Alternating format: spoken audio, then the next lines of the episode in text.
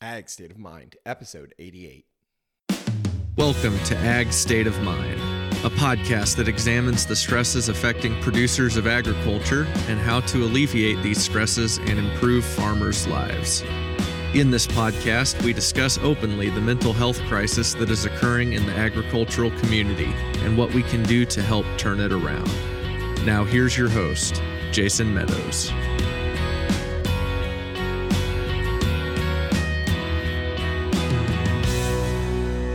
Hello and welcome back to the Ag State of Mind podcast. I am your host, Jason Meadows.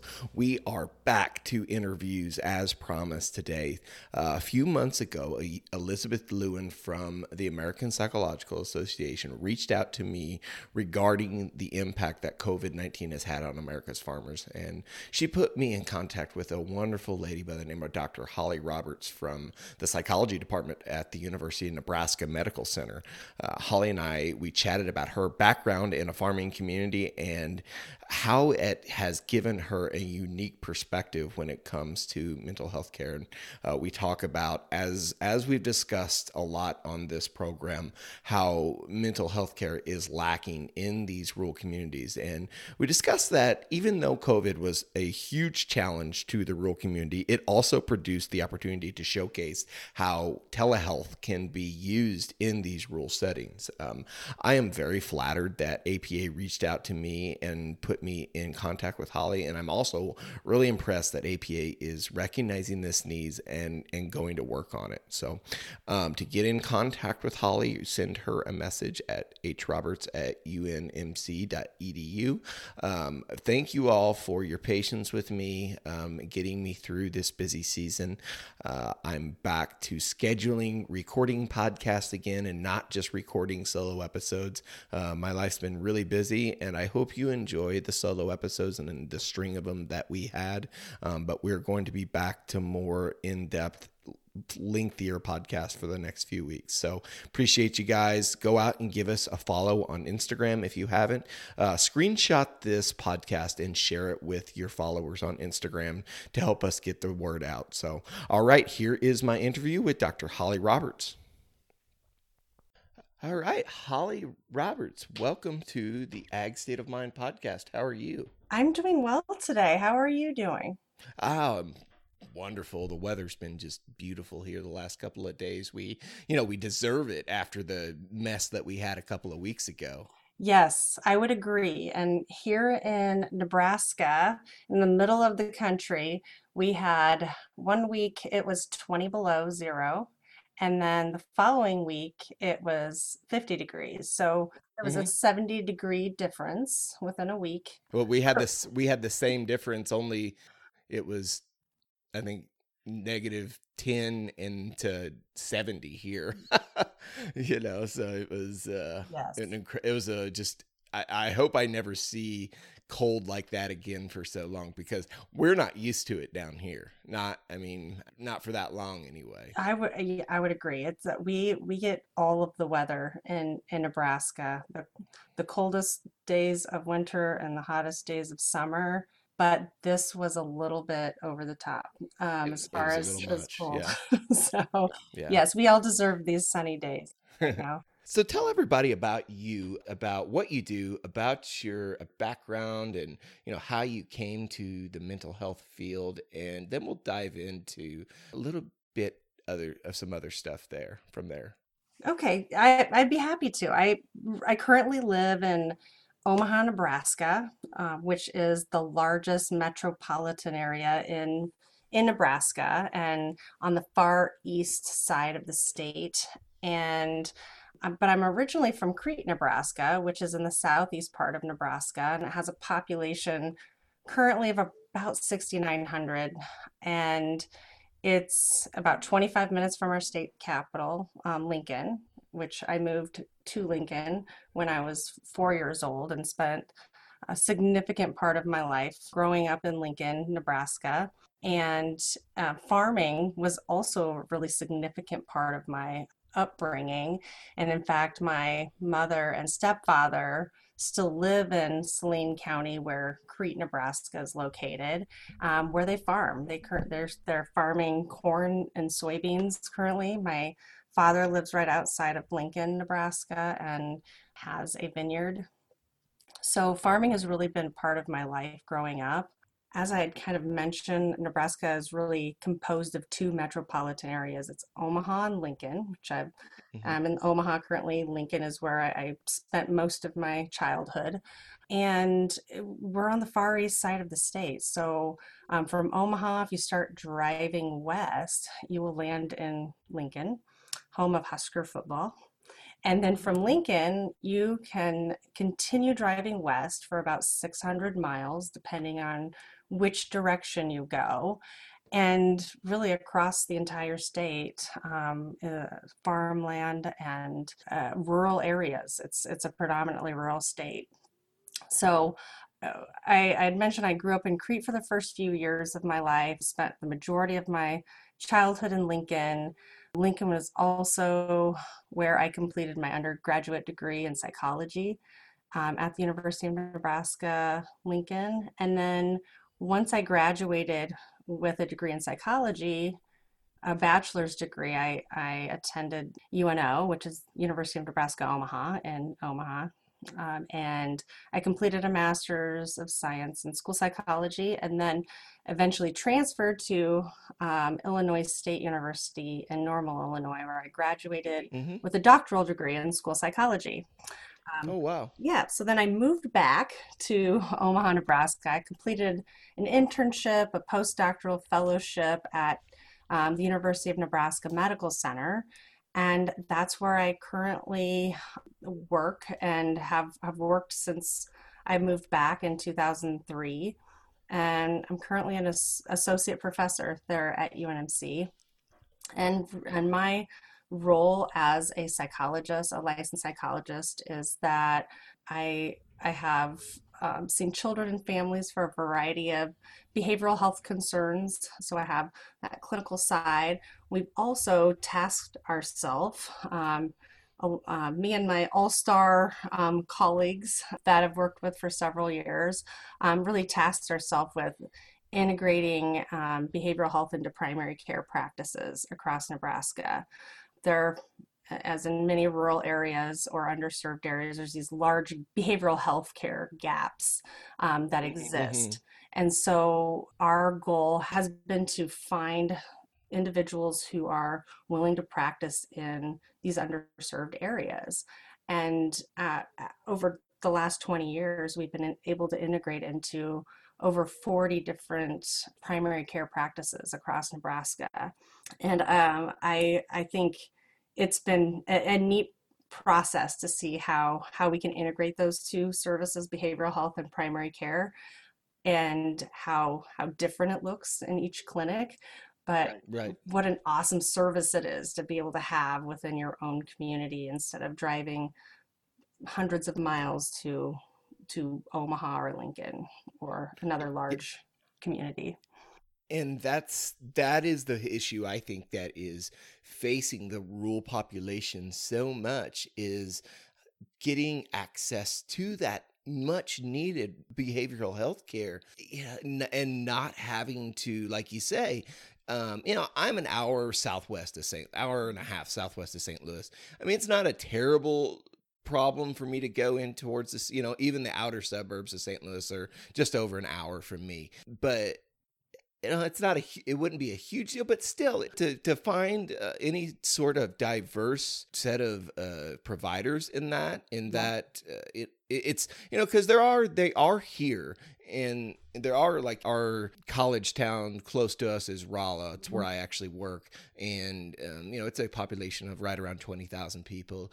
Um, there are behavioral health care people there but you know the rural population is is even though it's um it's not as big as the urban areas it's still significant population and it's just spread out um, uh, around and you know you have these little hubs like Rolla and even if there are some providers there they still aren't equipped to handle the population that's surrounding them. So I think that's a huge issue and I I'm glad you said that is trying to attract people to these rural areas to help fill the gap because there is there's a huge gap there yes and and over the years we have discovered that uh, you're not going to get a provider in every community, Sure. a, a licensed mental health care provider. I wish that we could.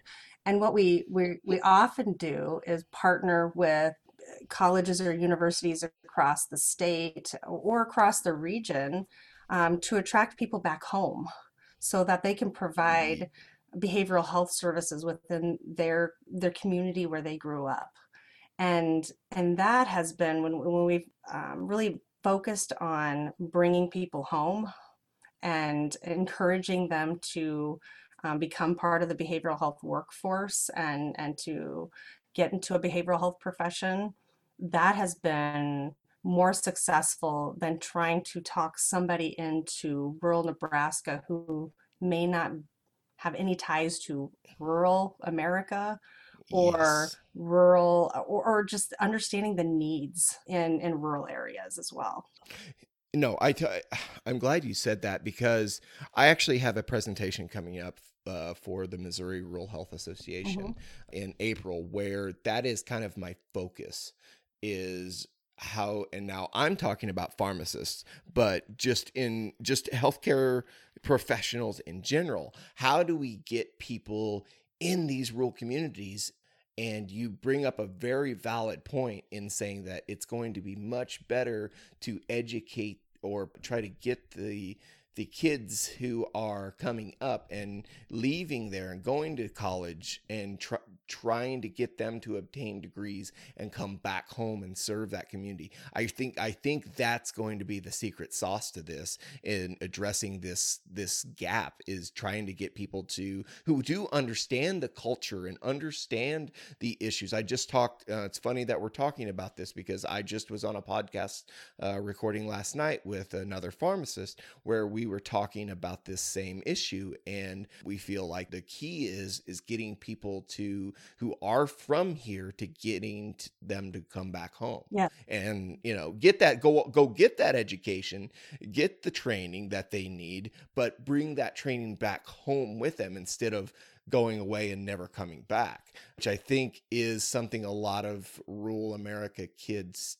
do because I think maybe they are conditioned to think maybe that's what they're supposed to do or they want to get out of it. I don't know, but uh, trying to attract them back is the is the key in this. Yes, um, we we agree 100%. And so we have a um, we have a training obviously at UNMC. We're we're geared towards training the the future workforce. So we have a master's degree, a doctoral degree, but then we have these internship programs. So when you're just about ready to graduate and you have to do a year internship as a doctoral uh, student, or you're doing your postdoctoral training, um, we we really want to to focus on um, where where is it that you want to practice and and where are you from so so Mhm. that we can um, we can really make sure that we're understanding the needs that each student has but also um, how do we meet up with those students a lot earlier in the game here too and i think it comes back to that whole idea of stigma because once you've graduated from high school, that stigma may already be there. So we really need to reach us, uh, these students um, and these kids a lot earlier, and so that they they can see behavioral health as a profession that is worth thinking about, and they can talk with their families about it, and and really educate themselves before that idea that I, I need to Right. I need something different or to or or I don't I don't know that that would be Right. accepted Yeah. in this rural area to, to become a behavioral health provider that that has that we're trying to break down that stigma maybe a little bit earlier. Yeah, that's a good point. I've never Mhm. even, you know, I love it when someone brings a point like that uh, when we're chatting. And, you know, it's been honestly the first time that I've really thought of it that way. But, you know, what, yeah, that's, that's a very interesting point that I've never even really considered. Like, what if they are concerned with the stigma that is associated with mental health? Providers with behavioral health providers and what if they don't want to bring that back to their rural community because of the stigma that exists there that's fascinating i've never thought of it that way because but it's there. It's definitely very real, and it's still it's something that has to be addressed, right? Right. Yes. And it's addressed in everything we do. And that's it's really why we took the we we we started down that road of integrating behavioral health into primary care because we hmm know that most people trust their primary care provider. In, in many practices and in rural Nebraska, family physicians have been seeing the the uh, individuals from your family for decades Right. at times and that practice has been there and they know your family. They may have delivered you and you are now 65 you're you Uh-huh. know you have been a part of that practice for a long time and that is somebody in the community who is trusted and valued. Your primary care provider is a very trusted and valued professional and and so when we think about stigma and we think about how to reduce stigma we know that the answer for behavioral health isn't in standalone clinics where everybody can see your car parked outside of the clinic. It really is within the primary care office where Yeah. you may be there for an immunization, you may have strep throat, or you may be there to see a behavioral health provider. Nobody will know the difference. Eliminating some of that stigma um, with, oh my goodness, everybody is going to see me here. So, so uh, let me make sure I'm understanding this right. You are having such, say, like a someone like yourself, like a clinical psychologist, who is in an office with like a family medicine physician. Is that is that? Am I hearing that right? Yes, yes. Some of us and and uh, some of us are in pedia pediatric offices, and some of us are in family uh, practices, family medicine practices across the state. And as you as you go into rural areas, you'll find um, many more family practices then you're going to find in specific related to pediatrics. So oftentimes, you know, the family practice um, physicians or family practice primary care providers are are seeing individuals across the lifespan. They have to know all of it. Mm, They have to know everything from delivering a baby into elder care and understanding how um, end of life transitions occur. So they're they're really seeing the gamut.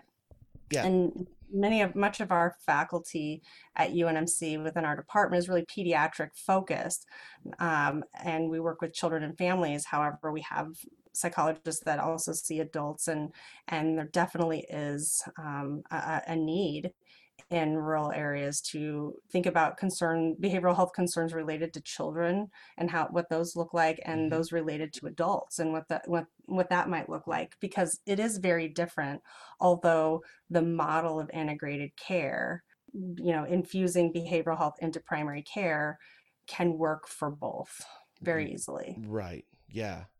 I find this very interesting because I actually have a close friend of mine who is a clinical psychologist and he is in a situation like you're describing where he's in a we actually work at the same health system and he is a part of an integrative healthcare team where he is in the internal medicine office at our at Mhm. our medical office building and he is goes to the pediatric office at our medical office building and he goes one a couple days a week to a outpatient clinic in a different town just you know still part of our same health system. So uh i he's the first person i've ever seen do that. And i find it really fascinating because there there are so before anytime before you'd go to see a, a licensed counselor or any sort of mental health professional you had to go to a place where we call it had a name but it was obviously for that for Mhm. behavioral health things and although there's absolutely nothing wrong with that Eh, there's absolutely no reason why you shouldn't go to that people there that stigma definitely exists Yes. and they don't want to go to that because that's what it's labeled as but what they what i think we're finding and trend hopefully trending more towards is like you say this integrated healthcare team where there is a licensed psychologist or some sort of mental health professional in the same office with these medical doctors uh, family practice internal med doctors pediatricians and they're you know they're a part of the team and I, I i find that as as an allied health professional myself a pharmacist i fi- i find that really great and fascinating when and and very encouraging as well when uh, there is interdisciplinary uh, cooperation Yes. And our, you know, our, we really hinge our integrated care practice on that. We want our referrals to come directly from the pediatrician or directly from the family practice um, provider. We want them to to recognize that there may be a concern or an adjustment that a, Mhm. that a child or a family may be going through or maybe something even more severe. Maybe there's you know a substance use concern sure or um, um, they're- they've suspected that their child has autism spectrum disorder.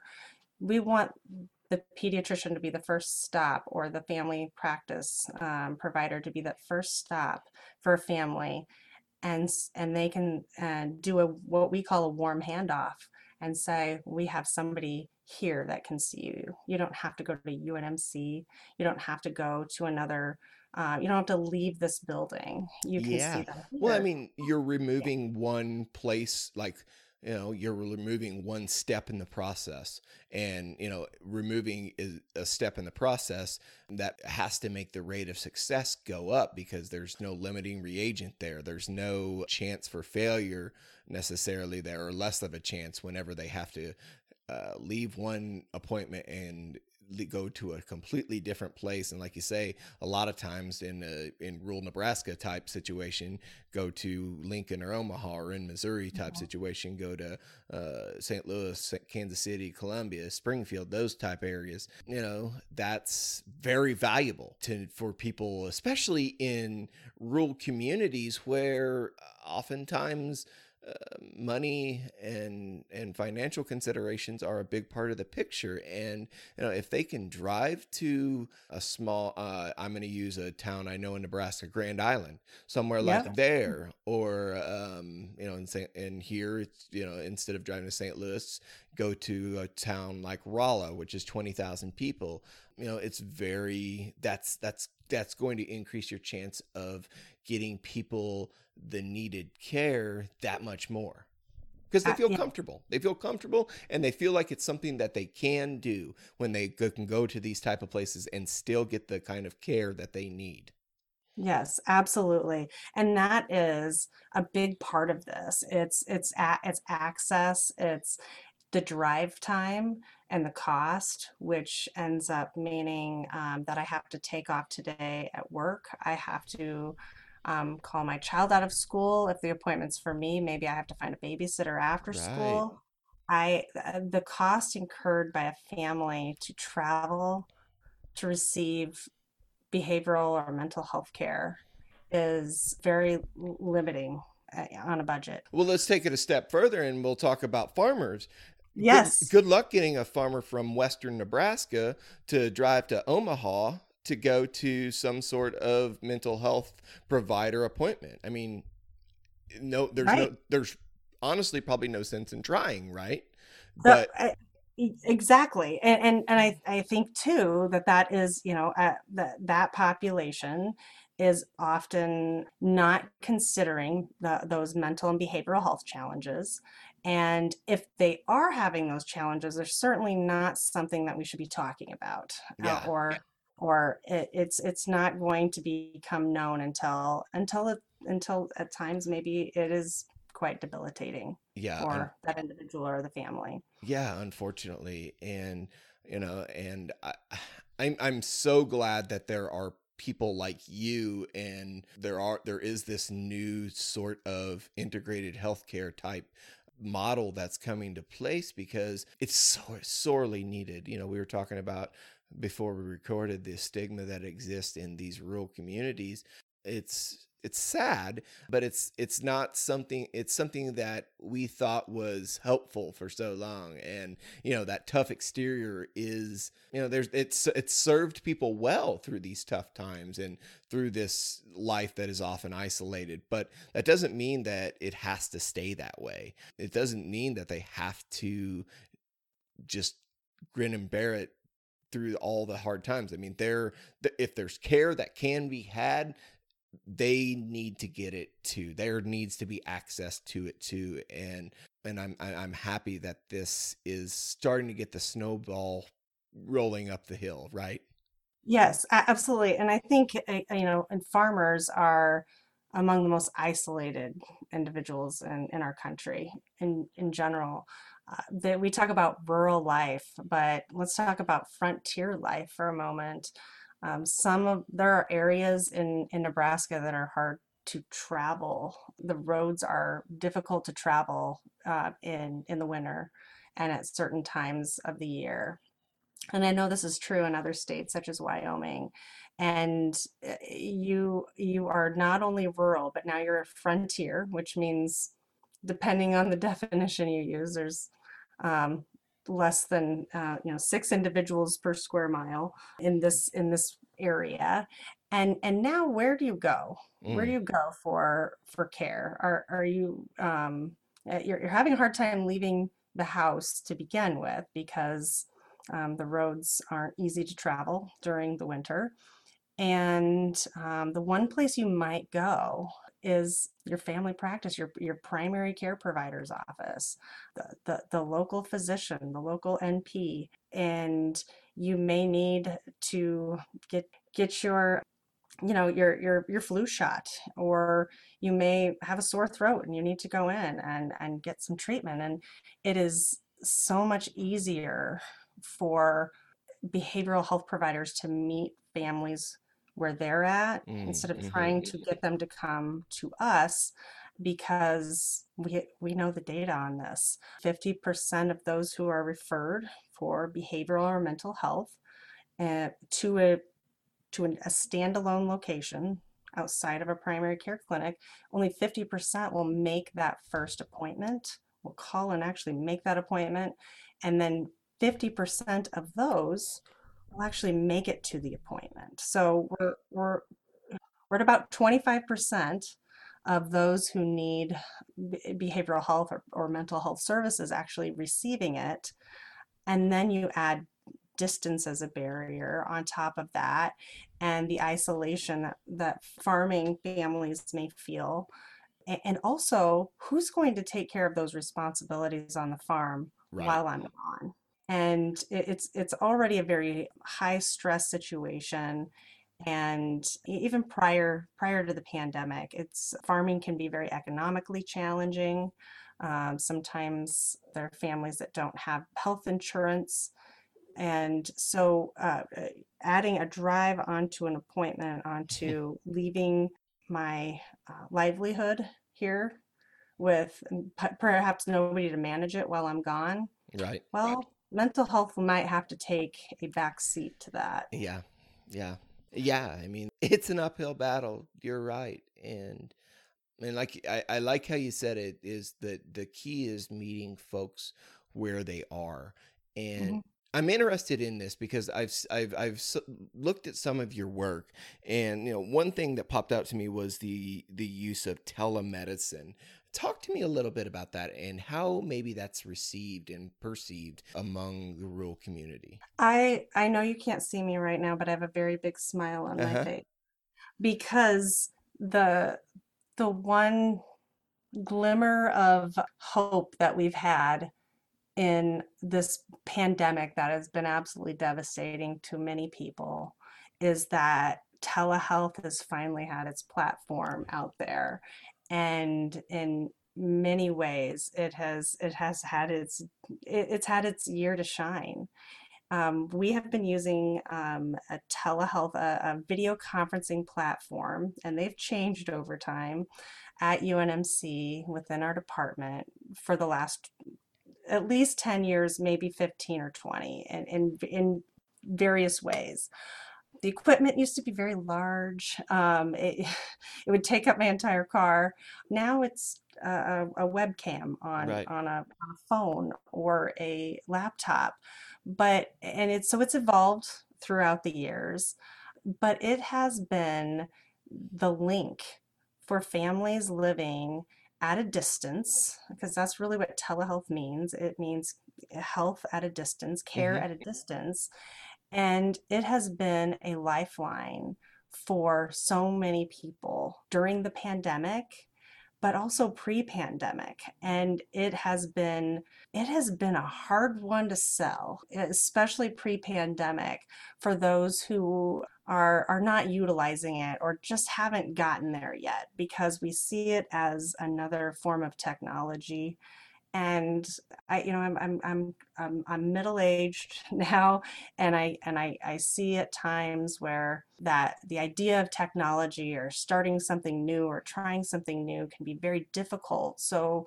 Um, many of us behavioral health providers really limit ourselves in really seeing innovation that's available to us via telehealth and that and and what it has provided not only during this pandemic but what it can provide beyond this pandemic. So it, it I think the benefit of the pandemic has been the loosening of state restrictions and restrictions by insurance companies mm-hmm.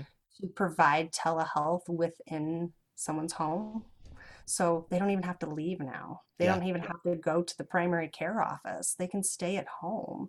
Um, this has been huge for Medicare, sure. for, for patients who have Medicare, because Medicare wasn't allowing telehealth services. Um, uh, they were not reimbursable services prior to the pandemic. Mm, wow. Um, fortunately, I work with Medicaid and many other private insurers, and, and they're they did support the use of telehealth for behavioral health care but wow we have been able to go into people's homes and and talk about meeting them where they're at. They don't yeah. even have to have the stigma i mean that's the definition of it right? Right. Absolutely. And and so the, the you know the telehealth field does get a lot of um, there's a lot of skepticism out there but i find skepticism to be very invigorating because mm. then we can really provide these data that support it yeah it gives you an opportunity to prove it yeah yeah and i think everybody should feel like what they're doing they they can say at least i i feel good about this because it's it's proven. It, I, am doing something with a lot of um, research behind it, and the research really points to you know cost uh, efficiency. It also points to um, access, increased access. There is no easier way to reach a farm, a farming community, or a family who lives in a frontier area than to be able to provide healthcare within their own home mm, and yeah, provide yeah. that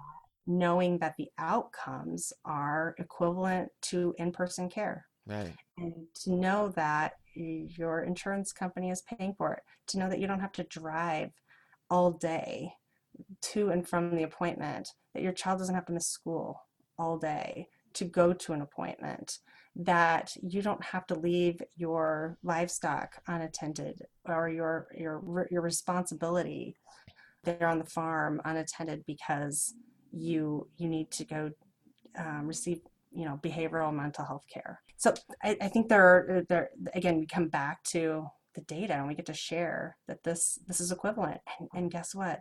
Patients are satisfied with it just as satisfied as in-person care. And and so and we have these data and we continue to reevaluate to make sure that we're seeing the same outcomes for individuals with depression, individuals with anxiety, um, individuals with substance use um, concerns, and truthfully, individuals who are just going through some uh, some adjustments. I mean, we like to we don't want to meet families when um, or children and adults when things have really hit their peak. We we and, and when I mean that, it just at at at the most intense crisis moment. We want to, we want to reach them when things aren't at the crisis moment yet. Um, right. You and, want to be proactive versus reactive. Right. And when we have to factor in distance and cost and time and all of these other things, what we're doing is waiting for the problem to get very large mm-hmm. and out of hand where we cannot ignore it any longer. And it, in fact, it may be past the point where it's appropriate to do care via telehealth in the home mm-hmm. or in an outpatient setting or in a clinic. Yeah, so I mean, it's it, again, we were both joking about our offices being uh, catch-alls at our home, but uh, you know, telehealth maybe is kind of something. What it is, kind of, uh, you can catch the things before they have to. You know, I don't think you're going to. Everything's not going to be able to be serviced via telehealth, but there's so much that is that you can free up some of that for you know the stuff that really needs the in-person visits and really needs that more hands-on. I think what you said you get them get them before it gets bad and that's where telehealth comes in really handy. And uh, another thing is you know you mentioned the pandemic and how uh, you know it's it, obviously it's been an incredibly frustrating and hard situation for everybody but yes. but it has there's been phoenixes rising from the ashes a bit and i feel like telehealth is maybe one of those things where it didn't get its chance to it, w- it wouldn't have got a fair shake at things without the pandemic but then we had the pandemic and uh, people it was like we were forced to use it almost um, yeah. not almost we, we were. were. forced to use it we were yeah, yeah. and you know, and and look what you said look what happened. You said we are getting outcomes that are it's it's people are as satisfied as they would be with in-person visits and um that's really promising uh to it the future of it. yeah it is and it you know in, in fact in fact i eh, i was i was able to be on on the front end of, of training mental health providers through um, one of our large samhsa grants at unmc to to utilize telehealth in their practice to you know i think it was march 12th if i if i remember correctly. It's like everything closed down wow. and now you have to either close down your business or you need to learn to use telehealth now. And that the the part um talk about forcing your hand yeah it was it was force, forcing your hand so starting at the end of march we started a, a, a series called um, TLC Tuesdays through our Mid America uh, Mental Health Tra- Technology Transfer Center, which is um, funded by a large SAMHSA grant um, and housed within our department at UNMC. And we we started training the behavioral health workforce. What is what are video conferencing and audio only platforms? Um, how to utilize them what your workflow might look like, how to overcome, you know, not feeling confident with technology, all of these, all of these things. What are your state, you know, how can you look into your state guidelines and restrictions and insurance um, um, reimbursement schedules, that sort of thing, and really help people learn how to use use telehealth um, for to, to, continue their practice. Now, I, I, know that there will be a lot of individuals, and and there's just a lot of value in in, in having face to face interaction with with a patient or with colleagues. I mean, we I really like being in the primary care practice. I like seeing people. We all like that. But this is really a solution to sometimes a, uh, you know a way that we can access services and it you know I, I, agree with you it's not it's not going to solve everything and it may not be appropriate for every every type of therapy or every situation to utilize telehealth but wow we have it yeah, and we know it yeah. works and Very we know it can, tool. Yeah and we know that it can really help farm families oh my gosh um, yeah. access much needed services and continue with the rest of their lives so that we're not creating we're not compounding the concerns that they may be having. We're not making we're not taking them away from more of their responsibilities thereby creating more stress. Well holly i appreciate your willingness to be on the podcast here tonight I absolutely do not think this is going to be the last time you and I chat. In fact, I would I you have a welcome invitation to be on this podcast anytime because your perspective on this is much needed and uh, the kind of perspective that I think people of this podcast are very open to because they see the need for it. Well, thank you. It's it, this is it's it's great to have this conversation with you, and I, I would look forward to continuing our conversation and and taking it in various directions um, with when, when it comes to access to, to mental and behavioral health and and to rural and frontier areas I think we're we have to work together to figure out how to plan for the, the solutions and and how to reach our audiences. And and it is is really helpful that there are a variety of ways and i really appreciate you having this podcast. Um, this is the first opportunity i've had to be a part of a broadcast like this uh, and i do find that there are many individuals that might see a billboard. They might see a they might hear this podcast perhaps uh, they might hear from a family friend about uh, about their experiences and positive experiences seeing a, a behavioral health provider. And however we have to go about sending that message i'm willing to do it and it and and i i just i appreciate the invitation to doing Yeah, this with you no, today absolutely, and because it's you know ev- we need all we need all it's an all hands on deck approach because I mean it's going to take a village to get this done, and you know more people from the more different perspectives that we can have. Uh, it's um man, it's really that's going to be uh it's going to be more people pulling on the rope, the stronger it's going to get. that's right Um, if people want to reach out to you, uh, what's the best way to get a hold of you? The the best way to get a hold of me would um, likely be through email. Okay. My email is h roberts h r o b e r t s at unmc and that's unmc dot edu. And you you can find me um, on the UNMC website too. If you Google Holly Roberts UNMC, um, it should come up. But I I would welcome you to to reach out if if you have questions about integrating behavioral health into primary care, telehealth, um, how to make um, behavioral health work um, in rural and underserved areas. Um, I'm happy to have this discussion. This is this is really what we've spent um, our career doing and and trying to increase that access. Well, we'll uh, we'll link all of that, all that that you provided in the show notes, so it's easy for people to reach out to you. Perfect. Holly, appreciate it again. Uh, it was a really enjoyable conversation, and I uh, I don't think this is going to be the last time you and I chat because um, you know there's a lot to unpack here, and it's going to take several uh, these conversations to get that done. And you know, for me, for someone who uh, is running a podcast and always looking for content and looking for things to talk about, that's very refreshing to me to know that there's some there's there's people out there like you who uh, uh, they're who's who are a wealth of knowledge and information. Well, uh, likewise, I it, it's been it's been my pleasure, and I look forward to our continued conversation. Yeah, absolutely. Thanks thanks a bunch. Thank you. Thanks for listening to Ag State of Mind. We hope this episode has encouraged you. Be sure to follow us on Twitter, Facebook, and Instagram at Ag State of Mind.